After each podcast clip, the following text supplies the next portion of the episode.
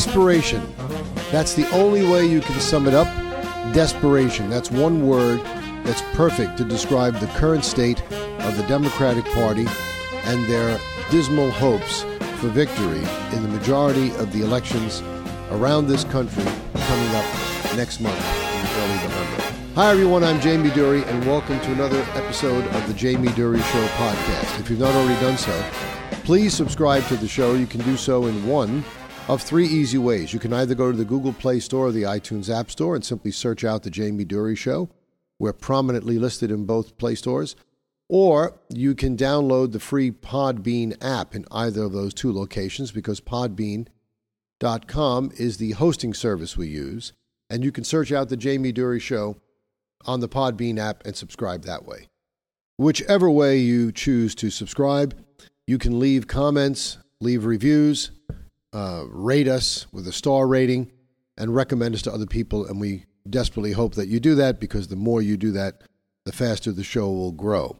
And you can always email me at Jamie Durie, 1776 at gmail.com. That's Jamie Durie, 1776 at gmail.com.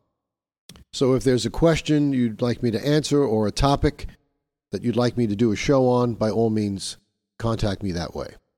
So, why do I say desperation is abounding in the Democratic Party? Well, there's many things to look at, but some of the things uh, are most obvious.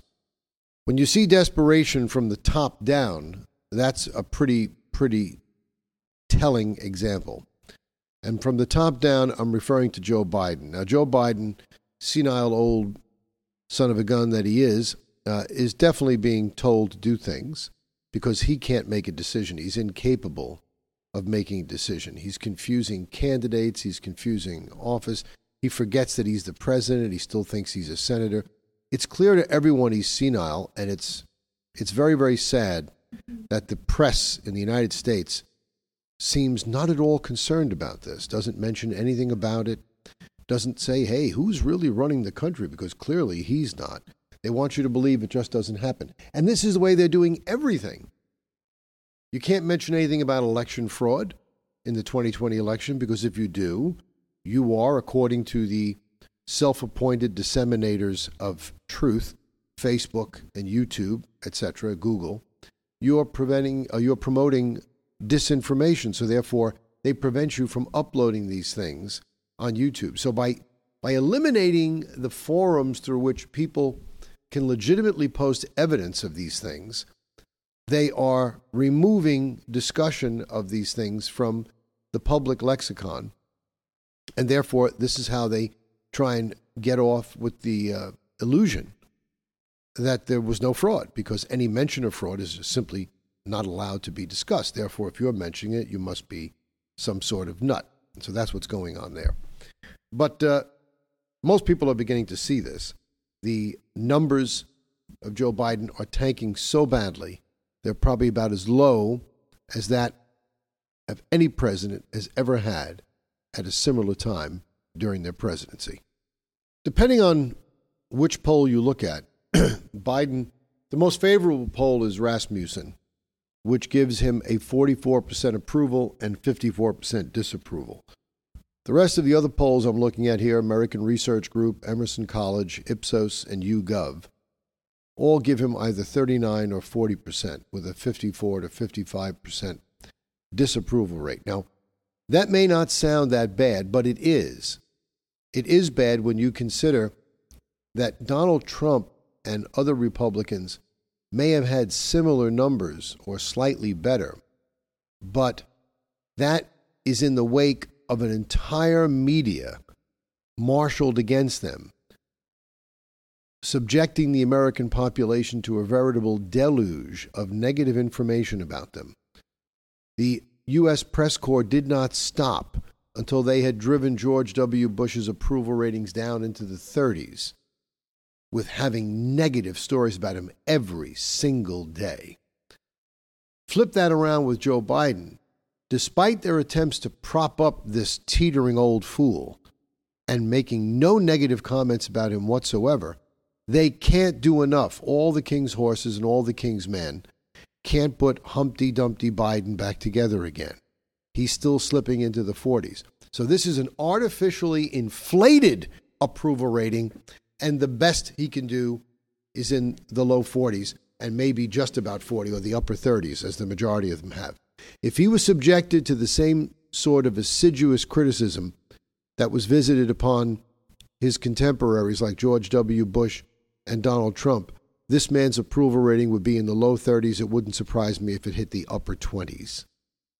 So, this is a very telling thing.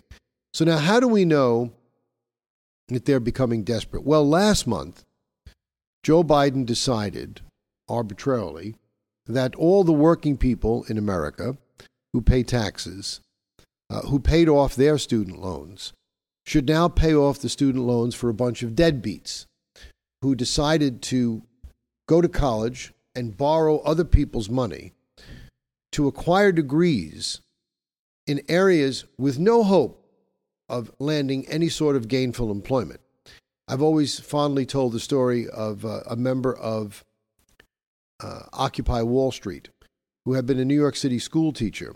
You think you would have known better, but this is the type of intellect that's teaching your children became disenchanted with teaching art in too crowded a classroom, left, took a year's leave of absence, borrowed money to get a master's degree in, wait for it, puppeteering, and then was shocked that he was unemployable as a puppeteer. And when he went back to ask for his old job back, his principal said, I'd love to have you back, but at my budget constraints now, I can only take you back part time. So he ultimately went back working for 50% of the money he had been working for. And this, of course, was the fault of Occupy Wall Street. It wasn't, I mean, the Wall Street people. It wasn't the fault of this idiot himself who decided that he would spend $35,000 getting a master's degree to get a degree from some institution about puppeteering, which is something that most people would probably have picked up on the side someplace at Ringling Brothers and Barnum and Bailey Circus uh, when they were still in business. And they were still in business at the time that he obtained this degree.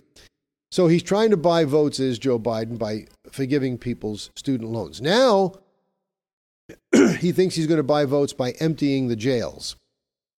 Uh, ahead of the midterm elections, he's now issuing furious numbers of pardons for marijuana offenses. The statement here that Biden is saying, because obviously it's written for him, he's not saying anything. He certainly isn't thinking anything. No one should be in jail just for using or possessing marijuana. Sending people to prison for possessing marijuana has upended too many lives and incarcerated people for conduct that many states no longer prohibit. Criminal records for marijuana possession have also imposed needless barriers to employment, housing, and educational opportunities. He went on to say that minorities are disproportionately targeted by law enforcement for marijuana cases. Now, juxtapose that to the Joe Biden that I used to know back in the 80s and when he was a senator, and he was one of the most hawkish on the drug war. He was one of the most pro law enforcement, pro incarceration candidates there was. In 1989, when George Herbert Walker Bush was still president, this was pretty much the height of the anti drug war. And people were incarcerating, uh, police departments and prosecutors were incarcerating people at a mass rate. A lot of pressure uh, to stem the tide of illegal drugs that were flooding across our borders at that time. They still are, but they don't talk about it anymore. and so excuse me, a little cough. Uh, George Herbert Walker Bush was looking to escalate the war on drugs. And Biden was highly criticized, uh, critical of this escalation, not because he was against escalation. The plan, he said, didn't go far enough. Quote, quite frankly, the president's plan is not tough enough, bold enough, or imaginative enough to meet the crisis at hand. He called not just for harsher punishments for drug dealers, but to hold every drug user accountable. Bush's plan, said Biden, doesn't include enough police officers to catch the violent thugs, not enough prosecutors to convict them, not enough judges to sentence them, and not enough prison cells to put them away for a long time in. A direct call for more incarceration. Later on, as the head of the Senate Judiciary Committee in the late 80s and early 90s, I'm reading from this article on Vox.com. Biden did not just support the war on drugs and mass incarceration, he wrote many of the laws that helped build a punitive criminal justice system. That included measures that enacted more incarceration, more prisons, and tougher prison sentences for drug offenses, particularly crack cocaine. Much of this matched the rhetoric of the day when Democrats and Republicans in the 80s and 90s pushed for lengthier prison sentences and tough on crime policies in general to combat a crime wave and a crack cocaine epidemic. How far we have come.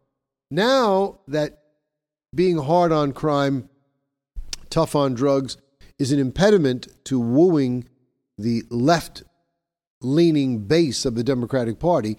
Now he wants to say it's all just a mistake. Really? Is it all just a mistake?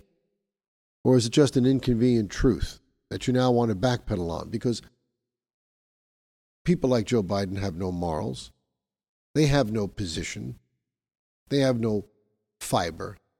They say whatever they need to say in order to win the day.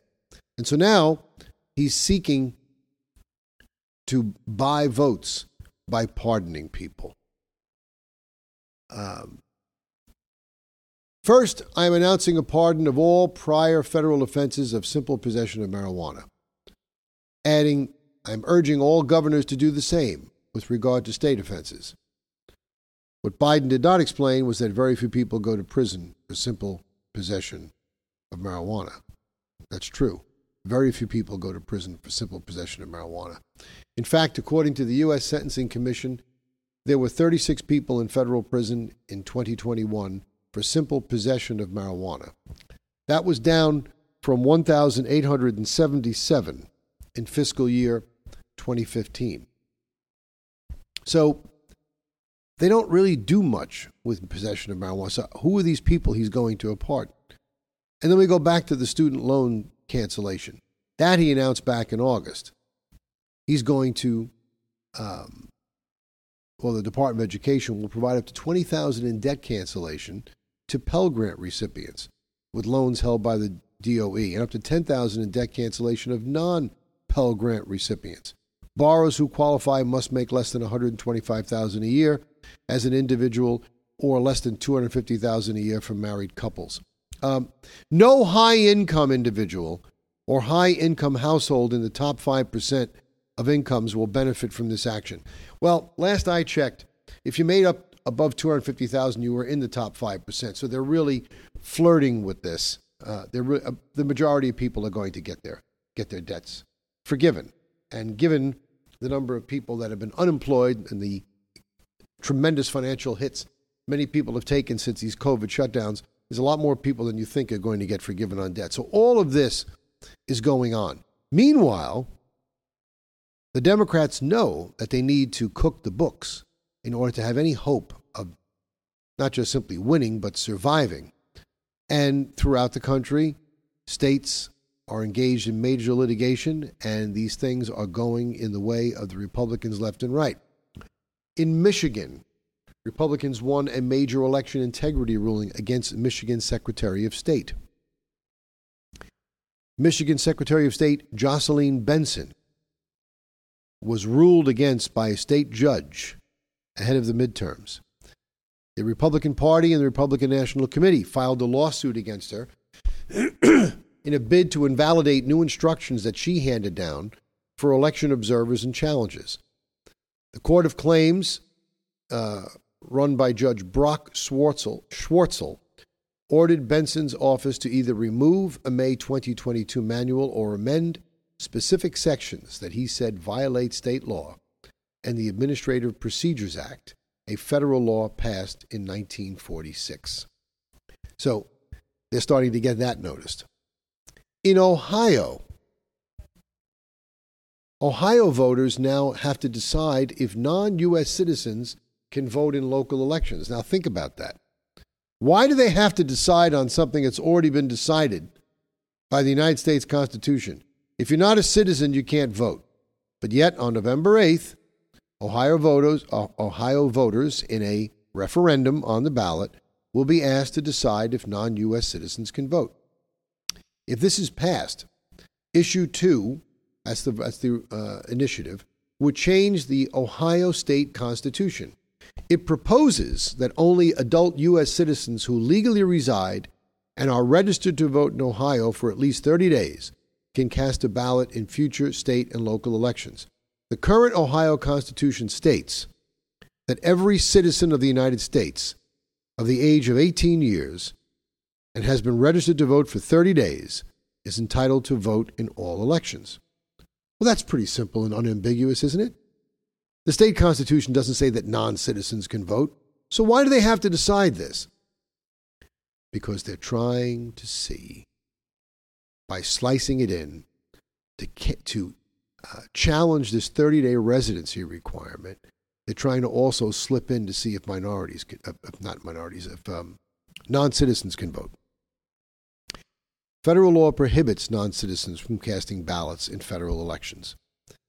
A 1917 ruling by the Ohio Supreme Court determined that the state constitution's home rule, which gives cities control over their local issues, provided municipalities permission to expand voting rights in city elections. Issue 2 would ensure that a city's home rule doesn't circumvent, circumvent the law that only adult U.S. citizens can cast ballots. Now, I don't see this passing in Ohio. I see them say, re, uh, reaffirming the fact that illegal aliens cannot vote. But the fact that this is being done just shows you how desperate they are to try and do these things. Very, very desperate. All around, races are tightening. Races are tightening in Oregon. Races are tightening in New York. Big GOP victories coming. In the Epoch Times, they reported today uh, Democratic hopes to blunt a possible midterm wave of, of GOP victories looked dimmer after recent polling showed Democrats facing toss up races in what was regarded as safe congressional districts in liberal Oregon, according to experts. Meanwhile, the once safely liberal New York governor's race is also rushing to a tipping point, falling away from Democrats. Prior to the redistricting this year, Democrats held the edge in Oregon, four seats to one in the northwestern liberal safe haven, an area that saw rioters take over downtown Portland. You know, just to uh, give a fair shake to Oregonians, uh, Oregon may be liberal as a whole because of the population of Portland, where a lot of the state's population is confined. The rest of the state is not liberal like that. It's actually a very, very conservative state in most of those outlying areas. After this year's gerrymander based on the 2020 census, Democrats had expected to pick up an additional seat in Oregon, making five safe districts for the Dems and only one for the GOP. But Cook Political Report last week rated Oregon's 6th congressional district a toss up at plus 4% for the Democrats, joining Oregon's 5th district, which was only a plus 2 leaning Democrat. According to experts, Democrats are being weighed down by unpopular decisions. Hardy har har. Who would have thought it? So now the, the paper is speculating is this going to be like their battle of the little bighorn? But it's a sign of how desperate Oregon Democrats are. It says when they have to call the most unpopular president in history to rally the troops and energize their vote. And that's exactly what they did. Biden looks a lot more like George Custer than he does Barack Obama. Funny, funny, funny. But in any event, in Virginia and in New York, we have closing races, as I said. Uh, Amanda Iovino of the polling firm WPA spoke to this. She compared the Democratic Party's prospects in Oregon to last year's race in Virginia, which saw Republican Glenn Youngkin capture the governor's mansion. The reason why I mentioned Virginia, even though the governor's mansion is not up for grabs this year, is because it is a harbinger, I believe, of things to come. Two things we learned, she said, from Virginia last year is that the voters see politicians who pursue purely ideological agendas generally as corrupt, and progressive, progressive Democrats specifically as incompetent. Republicans who address concerns about corruption and incompetence, especially on the economy, crime, and education, the issues voters care about most, will put themselves in a position to score upsets. And that's what's happening. She added that something similar happened with the elections in New York last year. If you look, she said, at what happened on Long Island. Long Island went red and will probably go red again this year. She believes that the crime crisis created by bail reform laws in New York turned the electorate against the Democrats. And as a New Yorker myself, I can say without equivocation that that's absolutely true. Even in Manhattan, where I live, you can see people that I never would have thought would have been considering voting Republican are considering doing it. And they're being very quiet about it, but they are considering it because they just can't live this way anymore. They can't stand being besieged by homeless bums that are coming up there, not asking, but fairly demanding money in language that's almost couched like armed robberies. Uh,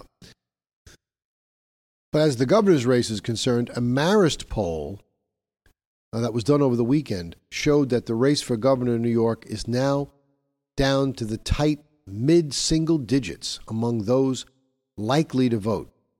Now consider that just a month ago, the reported leads for this hoople, Kathy Hochul, um, were in the high teens. They had her leading like by 18%. Now all of a sudden, it's 4%? Well, we've seen this before. It's only one of two things, or perhaps a combination of. The 18% lead never was real in the first place.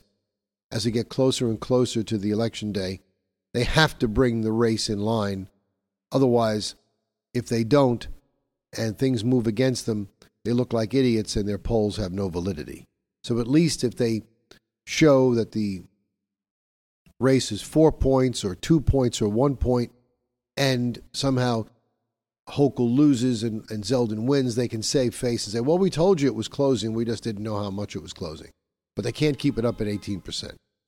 Lee Zeldin is the congressman turned gubernatorial candidate in New York, and he enjoys high marks for his positions on crime, taxes, and spending, according to the results of a poll released to the New York Post by a former pollster for Bill Clinton and Mike Bloomberg, the Schoen Cooperman research firm. Quote, We are seeing a movement towards Zeldin, but he's still behind. He's down between 5 to 8 percentage points on four different polls. He's moving in the right direction, but this would be, an, would be the upset of the night if he were to win. Now, let me tell you something. As a lifelong New Yorker, I do believe that Zeldin is going to win, and I'm going to tell you why. If you've never been to New York, or if you've been here in times of plenty and you haven't been here lately, or you haven't been here since COVID, or you haven't been here since uh, the idiot previous governor de Blasio was running things, and now Adam, Adams taken over, you have no idea what New York has become. New York has become a veritable sewer, and it's spreading throughout the entire state. Homeless are everywhere. Unemployment is rampant. Although they say that real estate prices have rebounded, I'm I'm dumbfounded as to who is paying these prices and where they're getting the wherewithal to do it, unless it's just a, a few people uh, that were involved in tech companies that are buying stuff up. I see bums everywhere. I see people struggling. Uh, my wife and I are not in the position that we once were. And if it were not for the fact that our son uh, is in a very, very good high school in New York City, it's a public school, we would not still be in New York. We would be gone. It's such a good school that we can't deny him the opportunity. But the day after he graduates, we're gone. Uh, if these shadows don't change, and even if they do, I'm just I've just had it with New York. You can't do it anymore. And people who have lived here all their lives and were die-hard Democrats, they just can't stand having to walk out in fear, getting shaken down by these bums. Uh, people are slapping when they see cops getting walked up to from behind and cold cocked when they're trying to help someone. people see that and they say, well, if the cops can't protect themselves, how are they going to protect us? You're going to have a flight. A million and a half people have left New York State in the last 10 years, 350,000 since COVID. If Kathy Hochul wins re election, you're going to have an additional exodus of Republicans, which will so skew the electorate that you will never be able to get anything other than a Democrat elected in New York again, and that will automatically sentence New York to an abysmal future, and it will forever be a sewer. Nothing will ever resurrect it. The big Democratic gamble uh, on the abortion issue after the Supreme Court is backfiring. Uh, what's happened in races and nationally is that Democrats have overestimated the turnout that abortion could create for them against the GOP while ignoring the big issues, the sort of kitchen table issues they talk about that decide elections. Abortion is a passionate issue, but it's passionate on both sides. So you may get people who are pro abortion that are passionate and want to come out and vote against people who are anti uh, abortion. But you're going to get people who are anti abortion who are also passionate and going to come out. So it's sort of a, of a, of a kill switch. It sort of knocks, cancels each other out.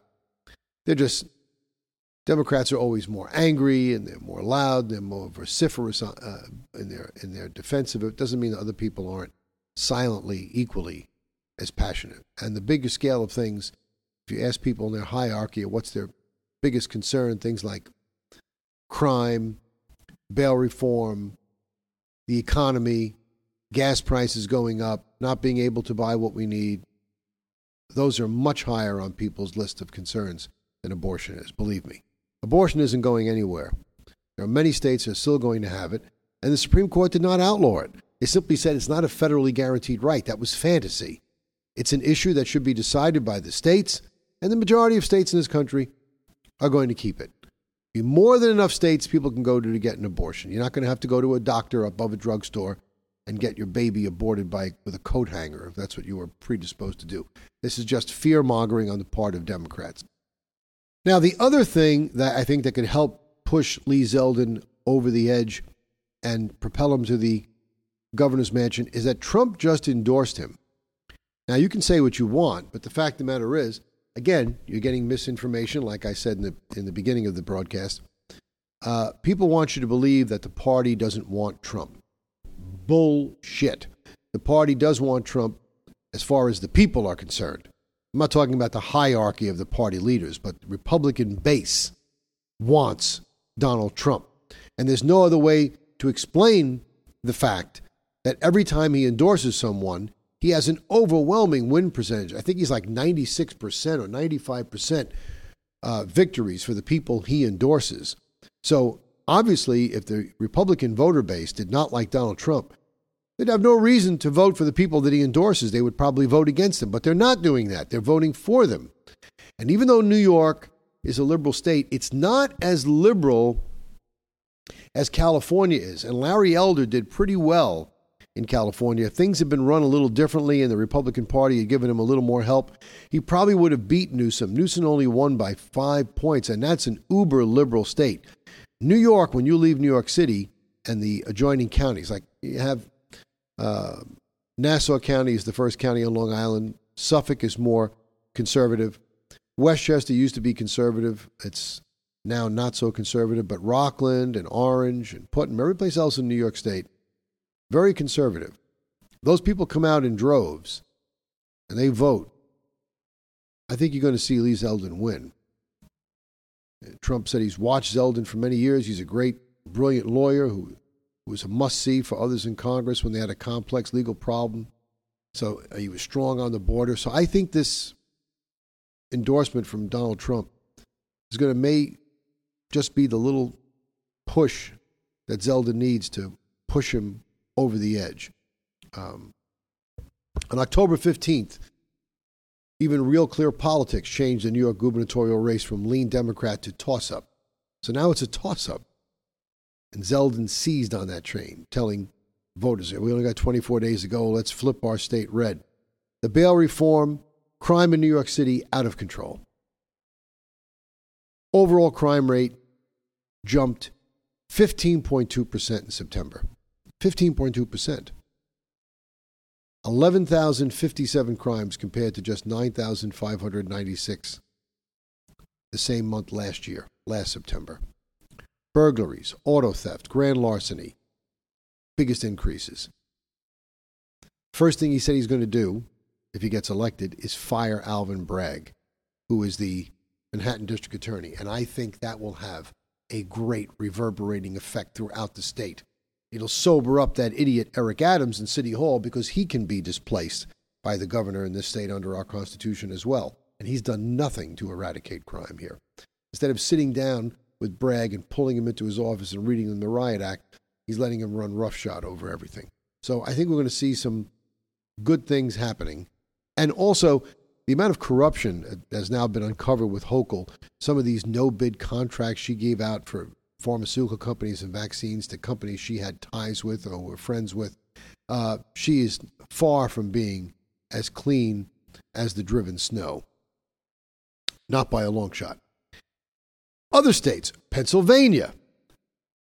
Doug Mastriano is the Republican nominee, uh, and he just got an endorsement from one of the most unlikely of people. Yes, Trump has endorsed Mastriano, but Malik Obama just endorsed Doug Mastriano. Malik Obama, for those of you who don't know, is the half brother of former President Barack Obama, and he's just endorsed Doug Mastriano for governor of Pennsylvania.